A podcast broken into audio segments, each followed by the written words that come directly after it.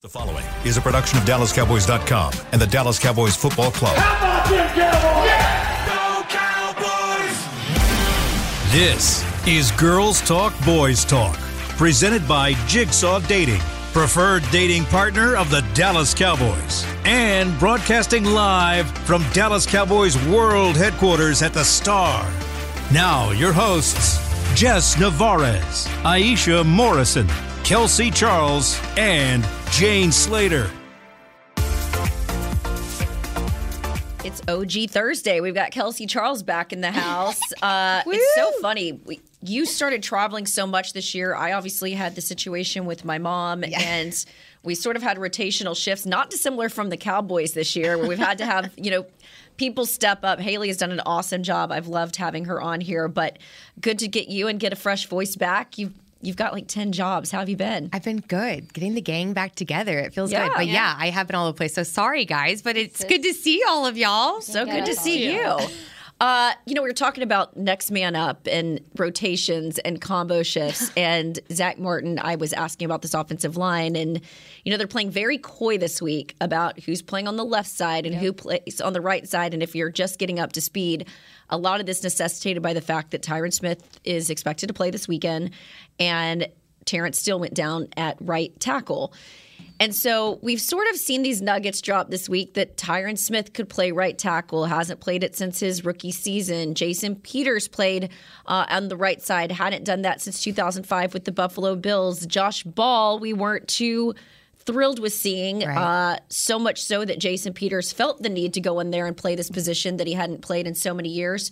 You've got Tyler Smith, who can play left tackle and left guard. Have I covered it all, ladies? Because there's a lot there. I think Connor. McGovern and Yeah, yeah. so they're sort of playing things close to the, the vest on this one. I went up to Zach Martin and I said, uh, Is it interesting to you that a couple of years ago when Tyron Smith went down, because there was so much continuity on this offensive line for so long, and guys weren't playing out of position, and there wasn't a lot of position flex until recent years that they started drafting that way, that you were reluctant to go to the left side because it was what?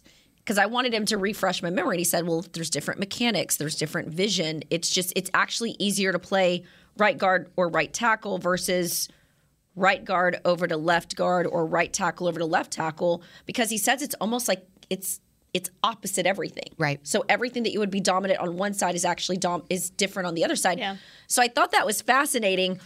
Guys, when you are listening and reading the tea leaves a little bit, doesn't sound like we're going to find out until about Saturday, but where do you guys see these guys lining up this week against the Jacksonville Jags? And is this the Cowboys kind of doing what the Texans did with their quarterbacks, where they're going to surprise us a bit? I'm glad you said that. I literally was just about to make that comparison. But I think if you have the capability to play the mind games with your opponent, and not just even just the Jags, I'm talking later on down the road for that Eagles game. You know, I've been just dwelling on that. If you have the capability to do that and you have the I guess luxury of having the healthy guys to do that, do that. But I also think it's interesting too to see where Tyron ends up in the line because again there was all that conversation even when he was coming back of where is he going to be. But I think you have the luxury of having those vets. You have Tyron, you have Zach Martin, you have Jason Peters who are all ready to do what they need to do and and we saw it with Jason Peters to on the drop of a hat. Hey,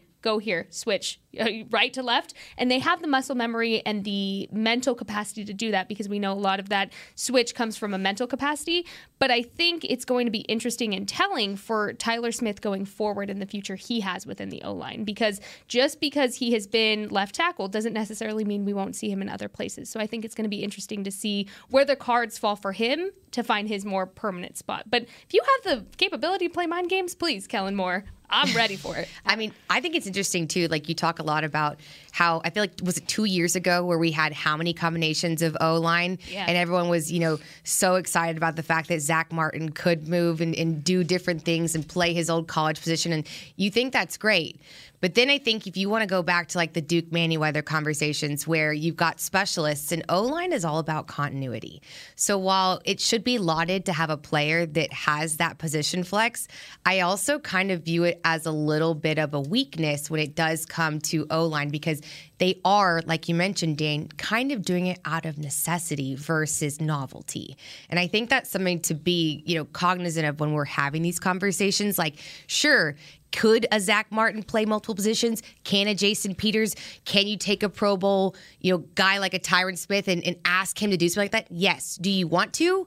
No. So, you know, for me, when I talk about guys lining up in different positions, my goal is to get them back to their core position as quickly as possible. I'm not as excited and sorry to like be that person about the concept of doing all these switches because I think especially where this team is, they just got an icky game behind them. They need continuity, they need concrete, they need sure thing, especially as they build upon what they're going to have to end up doing in the off season, in the postseason rather. Well, yeah, I mean, to piggyback off your point, like the the continuity is important, but I understand right now that they're just trying to figure out what's best right now because you got a quarterback that got his thumb hit mm-hmm. and his mm-hmm. bicep hit last week, mm. and you don't want that again because if he goes down, he's done. Right. So I I whereas I, I, totally get what you're saying and schematically and with the position, it's right. You're right that they're flipping things and that could change.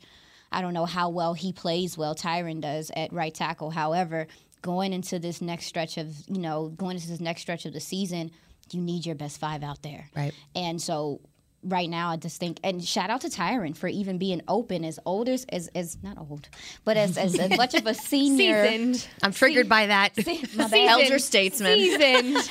to be a, a, veteran in this game and to be open to even doing that because Zach Martin eh, eh, last time he was asked to move. So just for him to come in and be open to that, you also don't get an addition this late like this typically. So a lot of the shuffling is like mm. you haven't had this luxury all season to figure out this. So they got to get it figured figured out now. If it is the time, this is the only time right now before you go play Philly and try to finish out this season and go strong into the playoffs. I wouldn't be surprised if we saw some of the stuff that we saw against the Houston Texans, where it's a lot of in game, kind of what we've seen with the defensive line in the past, mm. where you sort of your work because Jason Peters, you know, hasn't started an entire game this season. Tyron Smith hasn't started an entire game since he came back. And remember, I told you guys I dropped it last week. You'll see Tyron Smith likely in this Jags game, but possibly in a rotational role. So I could see them sort of rotating, maybe even on just that right side. You you keep Connor McGovern and you keep Jason. I mean Connor McGovern. You keep Tyler Smith where they're at on the left side, but at that right side, maybe we see all three of those guys rotating at that right spot yeah. to sort of backfill the absence of Terence Steele. I just think it's fascinating that we're talking about Terence Steele feeling so irreplaceable. Because he is. Because this he is. offseason great dude. I'll yeah. never forget listening to these guys at Combine and the love affair that the staff had and even his agent Eric Burkhart being like they love him Jane they love him. And all of us are going really? And how I mean we just watched on just a, what was it one play Dak throws an interception, they get hands on him, and that prompted a guy like Jason Peters to be like, I got to get in this game and help him out. And that resulted in a 98 yard drive and a score to win this one. So that is what I'm keeping an eye on in this game. And like I said, you know, you bring it up. I love that they're finally playing coy about this. Mm-hmm. Um, yeah. And we've only seen one padded practice this week on Thursday. Everybody kept saying it, it's all going to be based on practice. I kept looking over there. They're hiding the offensive linemen. We're not seeing them do much it's likely that this is going to leak probably on Saturday, but I don't anticipate it leaking sooner than that. I think they're, and even if you try to trip up some of these, not saying that I did, but even Clarence admitted that he was trying to. These guys are being real careful. We had uh, Bridget Condon from the NFL Network. She's got this game on Sunday. And I had her here at the Star with me, and I pulled her over to ask some questions of Zach Martin. And she said, the question was, getting Tyron Smith back, what does he add? And she and he thought he said, Where's he at? And he got real defensive, like tightened up, and he goes, You know, I can't say that.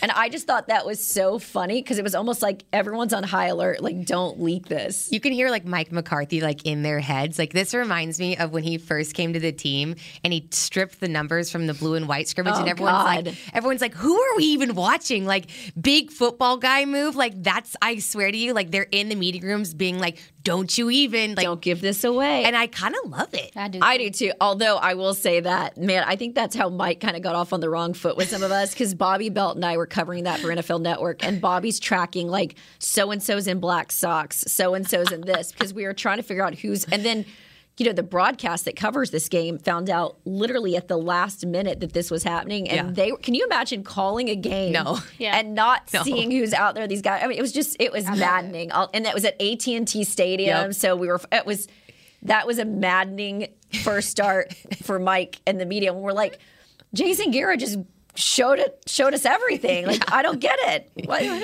understand. It was it was a moment in time for sure. Well, and I think them being coy too kind of says the writing on the wall is we're going to play around a little bit with what we have and then potentially work up to what their steady O line is going to look like Which going into the Eagles game and then more importantly the postseason because uh, they're in a position now where they just need to win this weekend and there's multiple playoff scenarios that we'll talk about, but um, to get their playoff berth. Well- and I think when you're in that position, you have the luxury of doing the on the job training, if you will. But but this is not a team to be slept on, and I just we want talked to throw about this yesterday. Remember, we went we went down some of their opponents, and we'll break down uh, Jacksonville later in the show.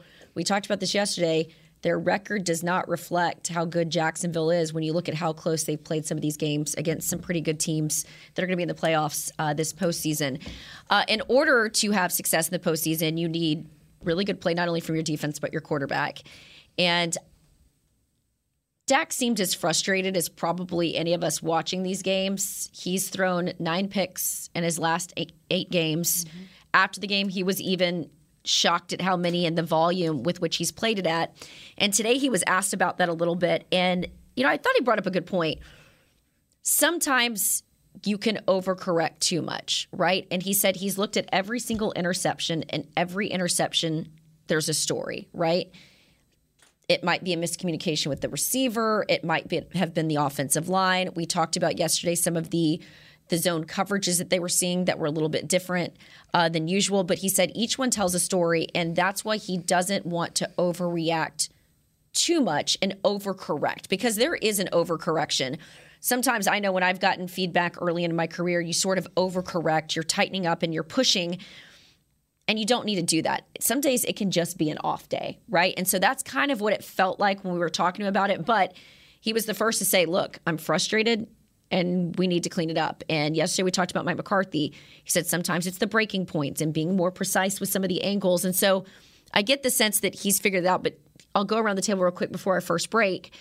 Are you guys at all concerned about the volume of interceptions in recent weeks? And can you make sense of them? Well, I was concerned, but then, like Dak said, when you're going back and watching the games, there's context to to the interceptions. Um, I would say like two or three are uh, on him, I guess. But you can. There's a reason for everything, especially with the quarterback position. There's a lot of trickle down effect. So I like that response from him. I'm hoping that he just sometimes the second the interceptions right before the second second half though have been killers. And they are definitely able to come back from that but I don't want him to lose the aggressiveness because we've talked about for years, you know, a lot of people felt like Dak played more conservative and you wanted him to throw the ball more. And now that he's gained that aggressiveness, you just talked to us about that. Like you don't want to kill this or kill the aggressiveness. So I'm glad that he's aware and he's looking at everything contextually. I'm not as worried about it, but it is something, especially before the second half, that I believe has kind of shifted the tide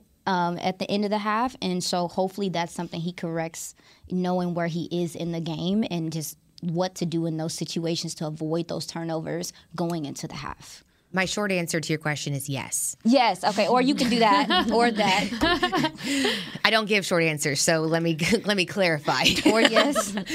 my my point that I think that I really am holding into is what you just mentioned is he's taken a second to look into and really dive into each and every one of them. They each have a story, and I think the qualitative side of this commentary is important because not all of them are on him.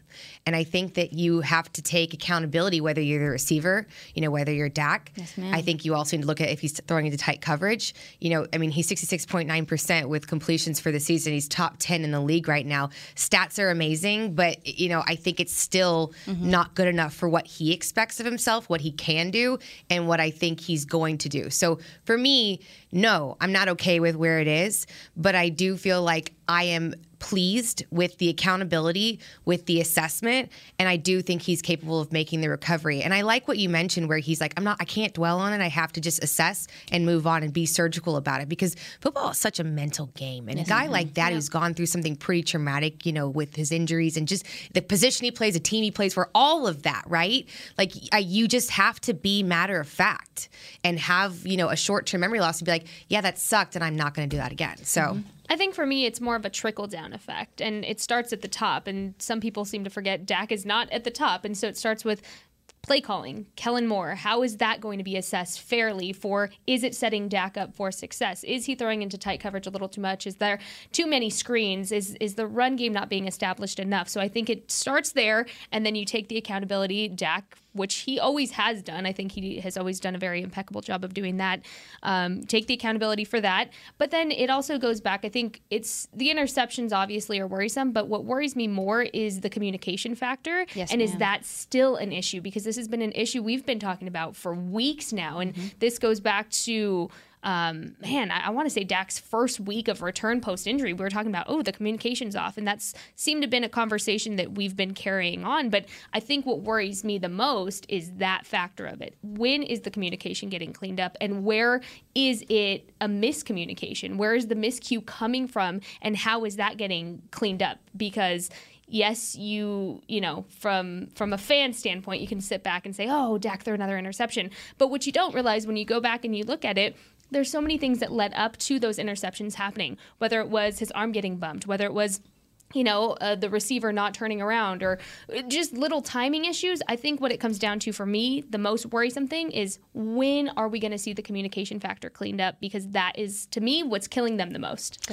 Yeah, I think when I look at uh, Dak Prescott, I think sometimes he tries to be a little Patrick Mahomes and extend the plays, right? But like today, he said, "I need to sometimes throw the way throw the ball away a little bit more." And he also was asked, "Are you going to use your legs a little bit more to give this offense a little bit more of of a layer that we've seen in the past that I think has has I mean he he was a dual threat quarterback early in his career. Although I have to say every time I see him run, I'm like, oh, I know. don't do it, right? PTSD. You gotta do But it. when I talk about the Patrick Mahomes thing, I say that respectfully in the sense that Patrick is able to extend some of those plays and sort of play street ball because he has a Travis Kelce. And Dak doesn't really have that right now. Now, I'm not going to sit here and anoint Ty-. Hilton as that guy, but I do think that T.Y. has been through enough offensive coordinators. He's played in enough postseason games. He's got enough of that speed to get ahead of the ball because I feel like he's either been throwing behind or throwing ahead of some of his guys. They're just not getting in the right place. I think having Ty, whether he scores a touchdown for you this season, period, I think at least helps you convert on first downs, on some of those third downs, a guy that's got speed and allows you to stretch the field a little bit more, which is what you haven't really had. And I think what I've noticed with these wide receivers, I don't know about you guys, once one of them starts to pop off, you start to see the other guys. And so I mm-hmm. just think you need almost like, what do you call it? I don't watch a lot of NASCAR and stuff, like a pace car, right? Oh, yeah. I think you kind of need Ty. I'm like- or You're so or excited. CeeDee in a game to sort of be your pace car. Yeah, Where do we get these They analogies literally they do this thing where they, they like drag off of each other's wi- energy, and it's like it's like they do. Pa- I'm- I'm sorry, I'm a nerd out, but I don't even know the full terminology. But yes, there, it is something like and that. I felt like that's what Amari Cooper did when he was here, 100%. right? And so when people are trying to say, "What's this this thing missing?" yeah, What's that? But I noticed after CeeDee had that big game against the Packers, then it was Michael Gallup had that two touchdown game.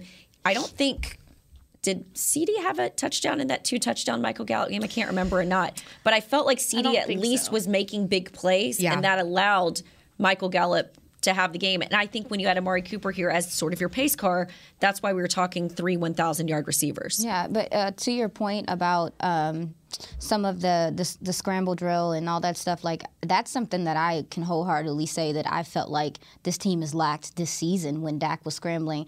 That's been one of Dak's best abilities to me is his escapability and throwing on the run, and we've seen him make big plays in the past with that.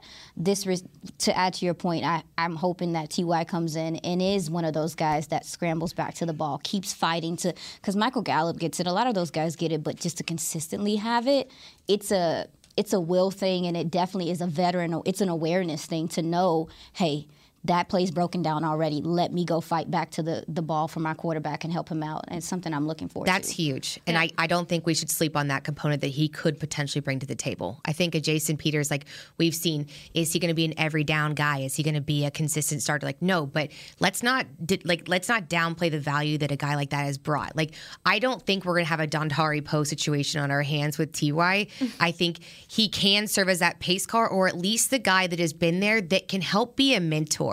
Because again, like 88 is is doing great, right? But like he hasn't he doesn't have as many skins on the wall, and it is what it is. Like he will one day, but he doesn't right now. So I and think I, there's value. And I think again, going back to Ty before we take this break, Jazz, Jazz is in my ear. We've got to take a break. I hear you, girl. Um, I think what stands out to me is his postseason experience. Right.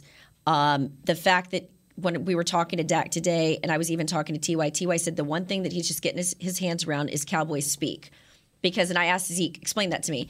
Zeke's like, we're all running the same stuff. Like you can look at this team and they're running the same, but what we might call this thing, somewhere else is calling this thing. So he's just getting his his mind wrapped around that. But kudos to him if he's able to come in here on Monday, run a few routes after literally helping his kids out with carpool and football practice and start against the Jags, and then you have him really ready to go against the Eagles and in the postseason. I think that's huge. All right, we're taking our first break. Micah Parsons had all of those comments Micah, about Micah, Micah. MVP. He claims he was short clipped. Here's why I believe him on the other side of this one. This is Girls Talk, Boys Talk brought to you by Jigsaw Dating, the official dating partner of the Dallas Cowboys. At Jigsaw Dating, we obviously want the Cowboys to bring that sixth ring home. But to be honest, we're more focused on finding the person who will put a ring on your finger. That's why we created a dating app that reveals your face through meaningful conversation, so you can date deeper. Because it's personality that matters the most, not looks. Join Jigsaw Dating today, dating partner of the Dallas Cowboys.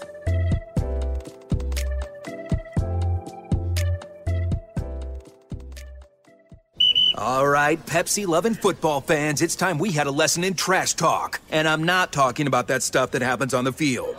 What I'm talking about is trash, and it's the only thing that belongs in your garbage can. Now, recycling might not be as thrilling as converting a fourth and long, but next time you're thinking about throwing that Pepsi Zero Sugar bottle away, just cap it back up and pretend you're down by six with the recycling bin wide open. know the difference? Make a difference. Be a team player and recycle. Visit PepsiTrashTalk.com to learn more. I'm Dak Prescott, quarterback of the Dallas Cowboys. And they snap it to Prescott, who looks right. It's not there. He escapes left. He'll run for a first down. Just like football, when it comes to crypto, it's important to have a team you can trust. With blockchain.com, I know I'm in good hands. Since 2011, they've been trusted by millions around the world to buy, sell, and trade cryptocurrency. Prescott's going to run this himself. Run it up the middle, and he scores. Whether you're new to crypto or an active trader, they've got you covered. What are you waiting for? Get started at blockchain.com.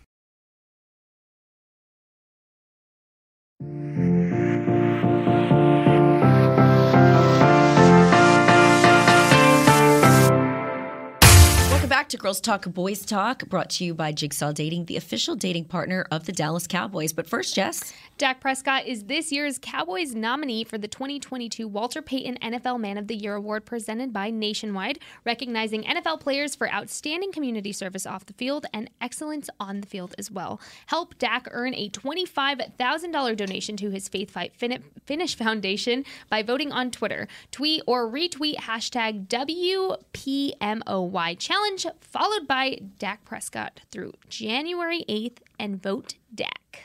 All right, Micah Parsons. Micah, Micah, Micah. I love that Micah always has a strong opinion. when there's blowback, he stands behind it. Uh, we don't typically see that these days. He feels a little old school in that respect.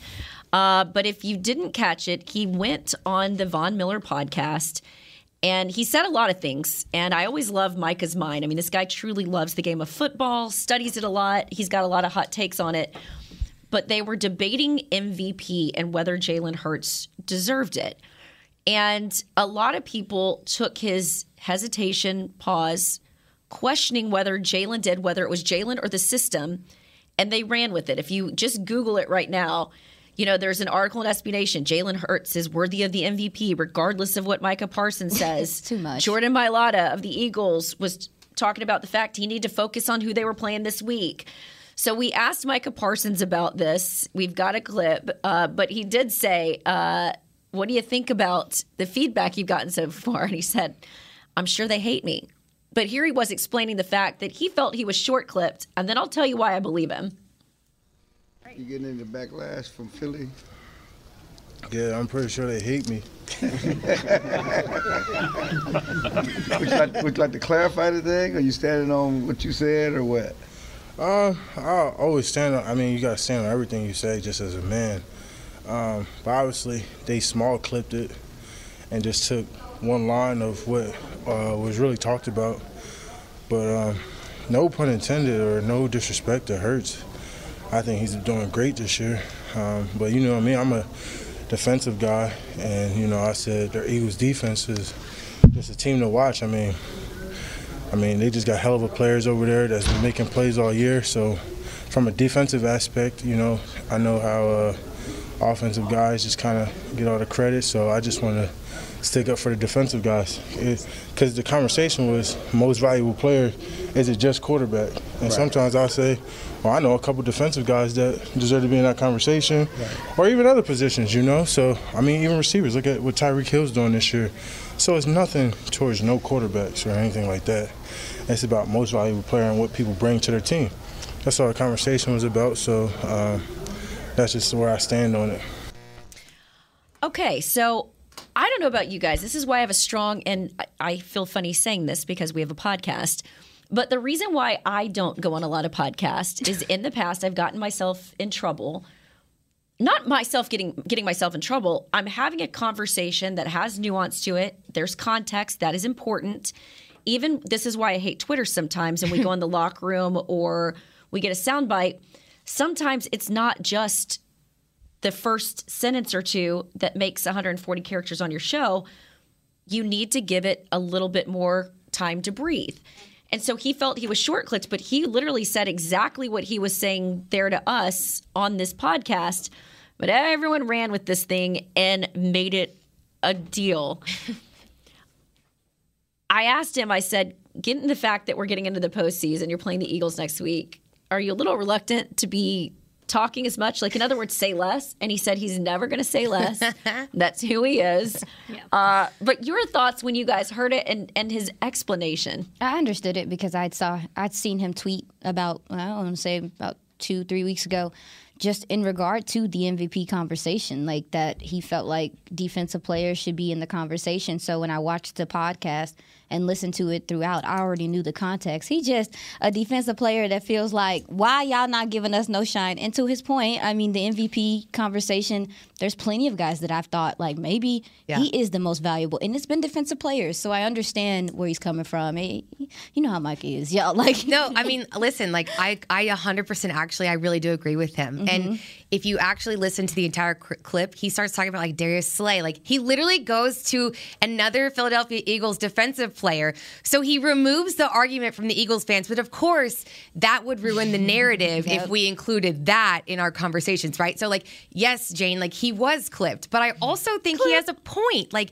MVP, how often are we ever talking about anyone outside of a quarterback? It's not just in the NFL, it's in college football too. Like the Heisman, when you think Heisman, do you ever think of any position? Rarely mm-hmm. outside of quarterback. Like DeVonta Smith is another one, but like, could you name a defensive player? It's not an offensive award, but somehow both of these awards, historically and statistically, whether you like it or not, have turned into exactly that. Yep. And I think that Micah Parsons is, is, on the lips of every single person talking about NFL football right now. Yep. And I think he kind of has A, a right, and B, a point. Yep. He yeah. has a fantastic point. He's guys have been saying this for years, and Micah obviously he's growing as a player, he's getting better, and he sees uh, MVP is a big deal, and right. I'm sure to him and to other defensive players, they feel like it's not even attainable because it has been an offensive thing. So yeah, and not to I be like him. this, like not to interrupt you, but like if this was like a Jaylon Smith saying these types of things, like I not to be rude to him, but like he doesn't have the same stature that Micah does, then I'd be like, boy, you need to chill out for a minute. But like it's Micah Parsons, like mm-hmm. I'm gonna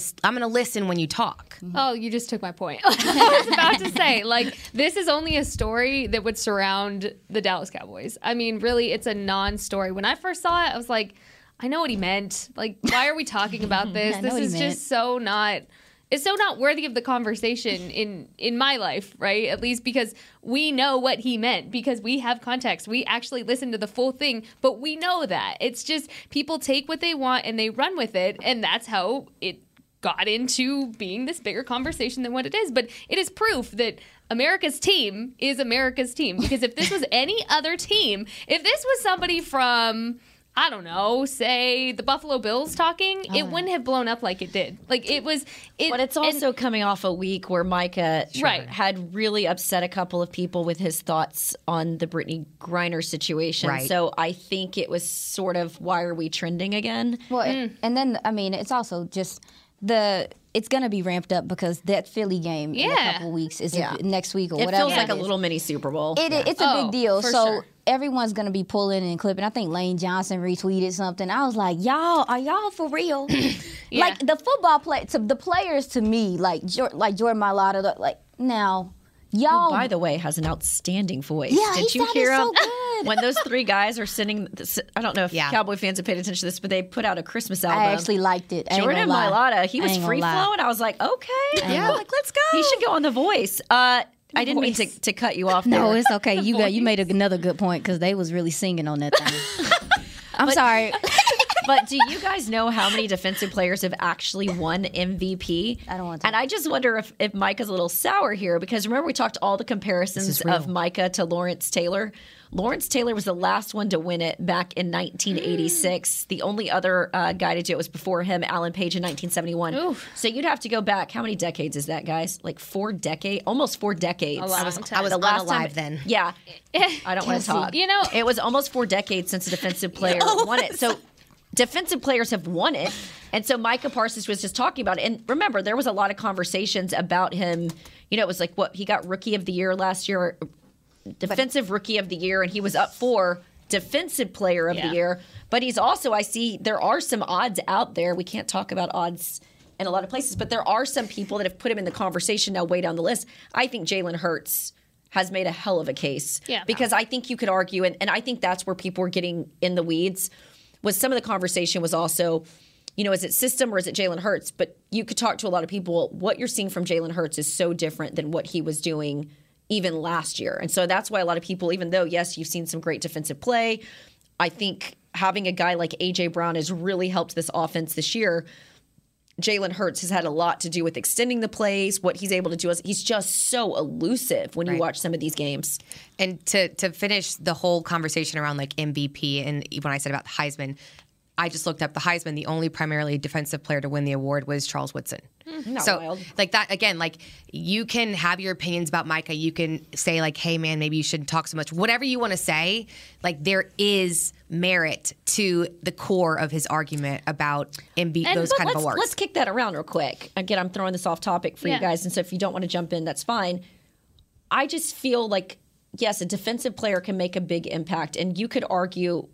I would say last year uh, when you had Demarcus Lawrence out and a rookie and Micah Parsons coming in and doing what he did last year to give this team one of the best defenses they've ever had. I think he made a strong case last year. But when you look at the quarterback, you are responsible so much for not only leadership, but you're having to communicate with so many different position groups. If you have a bad game, on some levels, your defense can bail you out. But if you're off, if your quarterback is not playing well, that really hurts your season. Oh, yeah. Like, and we've seen it with good teams. Like, we've seen it in the past. I'm trying to think one that comes to mind right now where you've kind of had a trash quarterback, but the rest of the team is is winning despite you. Does anyone uh, have a good one for me? I have one.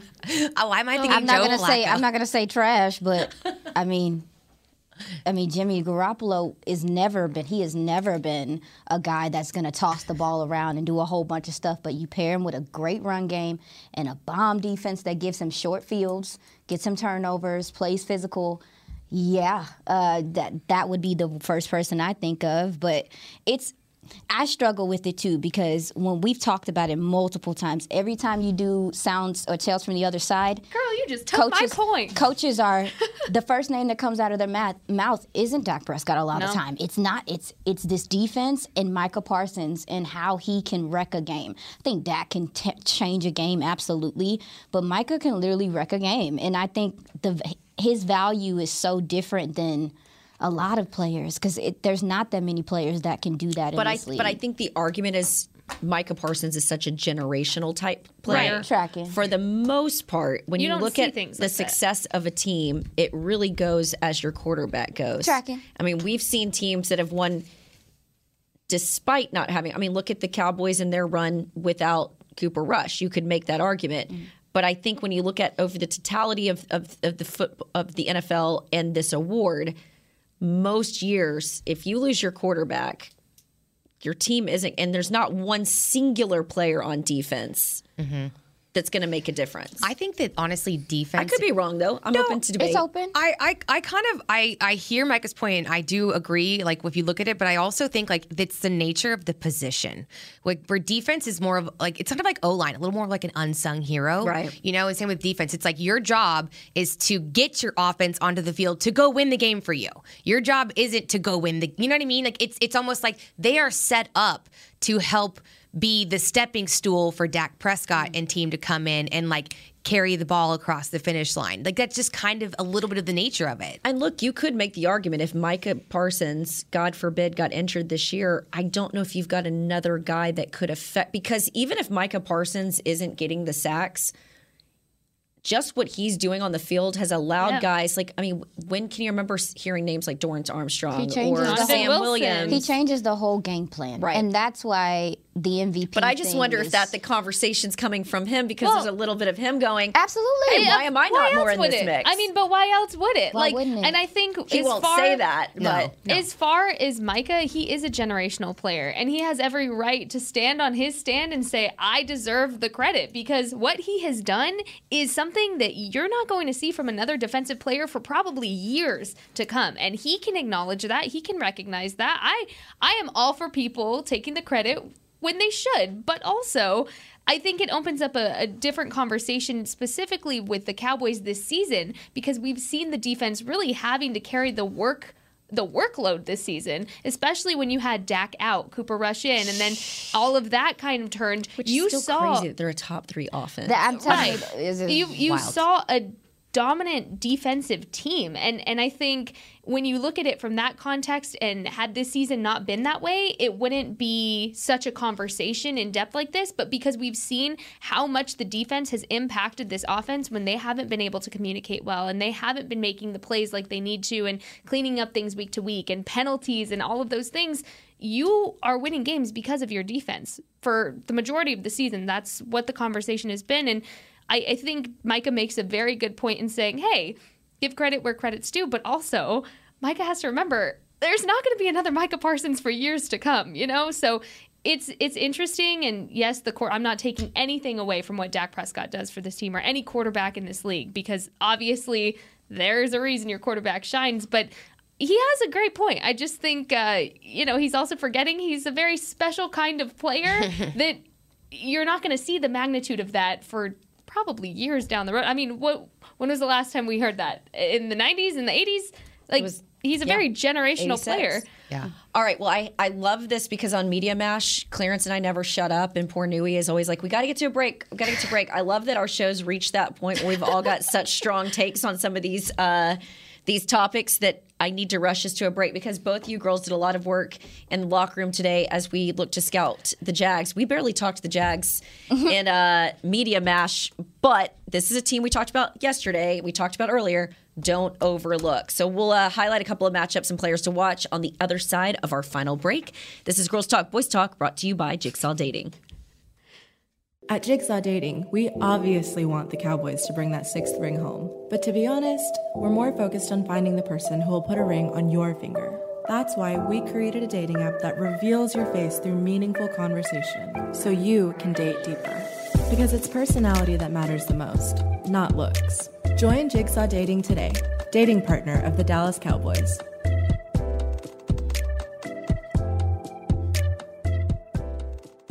All right, Pepsi loving football fans, it's time we had a lesson in trash talk. And I'm not talking about that stuff that happens on the field. What I'm talking about is trash, and it's the only thing that belongs in your garbage can. Now, recycling might not be as thrilling as converting a fourth and long, but next time you're thinking about throwing that Pepsi Zero Sugar bottle away, just cap it back up and pretend you're down by six with the recycling bin wide open.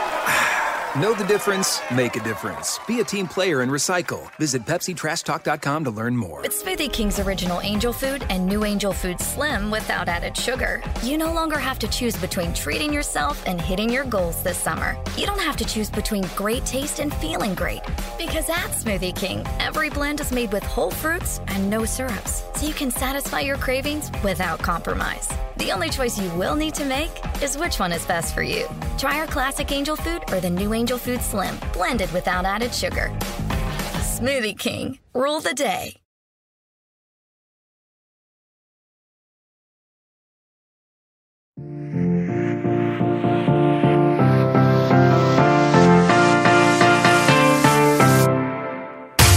Back to Girls Talk Boys Talk, brought to you by Jigsaw Dating, the official dating partner of the Dallas Cowboys. But first, Jess.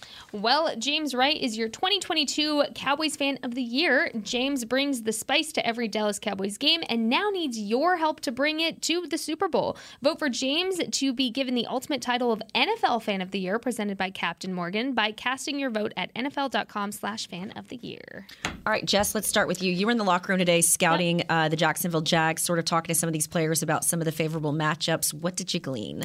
So, when doing my homework, uh, what I've noticed is the Jags are coming off of a real high high. They scored 20 points within four to- turnovers last week. So, this is going to be a game of who plays the most complimentary football because we talked about this last week. That's what I heard the reoccurring theme was that worked for the Jags last week. Now, the Cowboys, of course, we know Dak coming off of the turnovers, he has nine for the season. So, in order for Dak to feel like he doesn't have to uh, pass the ball so much. What do we need to establish? Well, the run game. So here's a couple of people I want you to keep an eye on. Uh, I'm going to get this name right. Foye Oluokun. Yep. Um, this is somebody that I really want you to keep an eye on as far as potentially trying to stop the run early because something interesting. He has that tie to Dan Quinn back in Atlanta. Dan Quinn was part of the draft class that uh, part of getting him in that draft class. So I just want to point that out. and Um, high school besties with Zeke, so knows his game very, very well. I always enjoyed the matchups early on in their careers of those two. There you go. And so, uh, shout out to my co host Brandon, who sent me this clip of Dan Quinn talking about Foye back in 2018. Very weird to see Dan Quinn in Atlanta gear. I just want to throw that out there. But Um, he says that they will play him at will a lot, and that the things to watch out for is the speed that Foye brings, and also the the longevity of him. He's able to block well, and all of that. He also plays square is something there. So he's physical. He plays square. All of that good stuff. Somebody else, uh, linebacker Chad Muma, who I was looking at the practice report right now. He was limited both Wednesday and Thursday, dealing with an ankle injury. Something about Chad is um, the amount of tackles this man has scary. 11 combined tackles uh, against Detroit, and he also had 1.5 sacks during that game as well. And then, very last but not least, I want you to keep an eye on linebacker Devin Lloyd because if Chad doesn't play, Devin's been the one to step up and really take that spot. But something too is if Chad plays, Devin's going to be integrated a little bit more, which is something that the Jags are playing with. Uh, that versatility, they're really starting to dip their toe in that water. So he's physical, he's complete, and you can expect to see him getting off of blocks. That's something he's very, very uh, tight with. So all good names to keep in mind. Your linebacker group with this Jags team is not somebody, not anybody you really want to sleep on. Again, capping the run is going to be their goal early on. So there you have it. No, yeah, to your point, the, the, their linebacker core, Devin Lloyd, all those guys, they fly around and they are sure tacklers. So um, the run game for the defense, hopefully, get some guards up on these guys. But in regard to um, some of the matchups I'm looking at, I got to talk to Jayron Kearse because you have Evan Engram that's coming off of a huge game he had last, last week 162 yards, two TDs. How's that matchup going to be? He kind of laughed at me, kind of, you know, he kind of chuckled at me like he know what's up. He was very aware of his stats from last week, to say the least. So that's a key matchup to look at. Also, too, you got DaRon Bland playing that nickel corner, going up against Christian Kirk, who's been cooking. I mean, he's 874 yards, seven TDs. He's definitely Tied for second in red zones red zone touchdowns in the Yeah. NFL. So something to keep the, an eye on. He's the safety blanket. He's that slot guy that we're kind of we're kind of hoping that Ty becomes for for Dak, just that go to guy. That's a, definitely a matchup to look at. And Travon Walker on the defensive side of the Mm-hmm. Mhm. ball had a big game last week. Um, had the strip the strips uh, sack fumble rather, but he also had three pressures. So offensive line's going to have to come play because those guys are able to get penetration, especially in, in the middle of that defense. This defense is scrappy. Yeah. Like the Jags defense is scrappy. They're middle of the pack basically everywhere else, but like especially against the run, they can stop you. And they've not consistent. Travon Walker uh, did not participate in Wednesday or Thursday's practice, Which so just want to throw that out there. He's also dealing with an ankle injury, and something else about uh, Evan Engram that I I was kind of shocked to hear is he's on pace to having one of the best receiving seasons by a tight end in Jags history. So Wow. he is not one to be slept on, He's ladies and gentlemen. He's literally reviving his career over Yeah. there. Doug Pederson and those guys are doing a fantastic, a fantastic job with how many. They have a lot of weapons on the outside. So the Cowboys, corners, safeties, all those guys are going to have to come play. Do not let five and eight fool you. Nope. No, no, And- this lies, deceit. All right, good stuff from the locker room, ladies. Uh, I know fans that aren't always getting a chance to scout the opponent uh, at least have an indication of some weapons and some matchups to keep an eye on. Uh, so, real quick, I know this is where we start talking playoff scenarios. It's my least favorite part of my job because it's complicated every week. So, the simplest way for the Cowboys to get to the postseason is win against the Jags. If that doesn't happen, if Dallas gets a tie plus New York or Washington does not end in a tie, is one way. If Dallas ties plus Seattle loses or ties, they can get in. If Seattle loses plus Detroit loses or ties, they can get in. And if Seattle loses and Washington loses, they can get in. So the easiest ways Dallas win, or Seattle loses and Washington loses. Those are your playoff scenarios. Mike McCarthy and the team not talking about it till they get to 11. Let's hope they're talking about that. And we are talking about that next week on Girls Talk, Boys Talk. We will see you next time. Kelsey, great seeing your smiling face. I will see you guys again You're so next week too. Whoop, whoop. Bye guys. This has been a production of DallasCowboys.com and the Dallas Cowboys Football Club. How about this, Cowboys? Yeah!